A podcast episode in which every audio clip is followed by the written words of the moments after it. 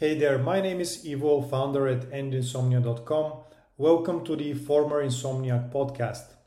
After suffering from insomnia for five brutal years and after trying everything to fix it, I developed a new approach targeting the root cause of insomnia, which is actually sleep anxiety or the fear of sleeplessness. In this podcast, I talk about the end insomnia system, where I share tips, learnings, and insights from overcoming insomnia and tell the stories of people who do so you can apply the principles to end insomnia for good too.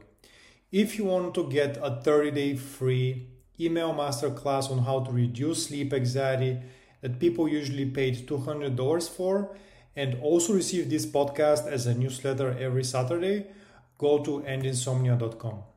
Today, I want to discuss how you can transfer your nighttime experience from one of restlessness and anxiety to one of calm and acceptance. This isn't about any quick fixes, and it's all about changing your overall relationship with sleep and how you handle the nights when sleep seems like a distant dream. First up, let's talk about ditching the clock. It's tempting to keep checking the time and counting down the hours until the morning, but this habit often does more harm than good. Every glance at the clock can spike your anxiety, making you more aware of the time slipping away.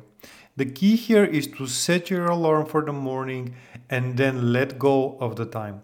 By freeing yourself from the constant time checks, you allow your mind to step away from the cycle of anxiety and closer to a state of rest. Now, let's talk about setting the expectations. It's simply human nature to predict and anticipate, especially when it comes to sleep. You might find yourself thinking, if I don't fall asleep by midnight, I'm doomed. But here's the thing sleep isn't something you can force through sheer will. Letting go of any sleep forecasts or predictions can actually reduce your anxiety, making room for sleep to come more naturally. Embracing discomfort is another key piece of the puzzle.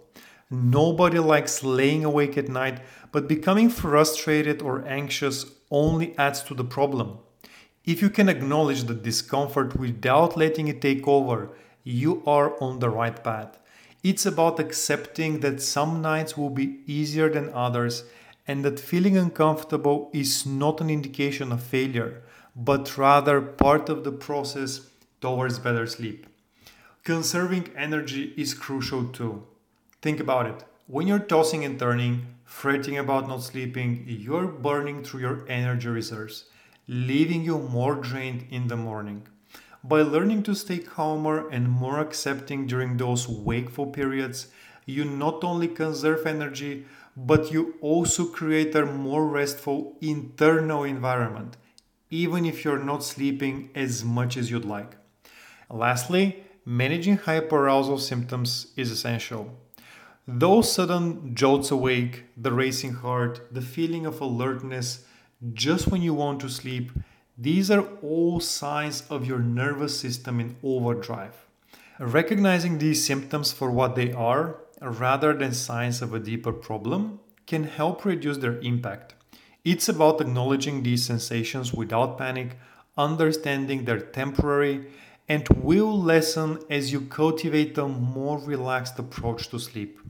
Incorporating these sleep improvements into your nightly routine isn't about doing them perfectly from the start. It's a gradual process that requires patience and giving yourself the chance to have good nights and bad ones. As you add these practices into your life, alongside the strategies of the end insomnia system, you will find your journey towards better sleep filled with more ease and less struggle. Remember, the goal isn't just to sleep better, but to feel more at peace during the night, regardless of how much sleep you actually get.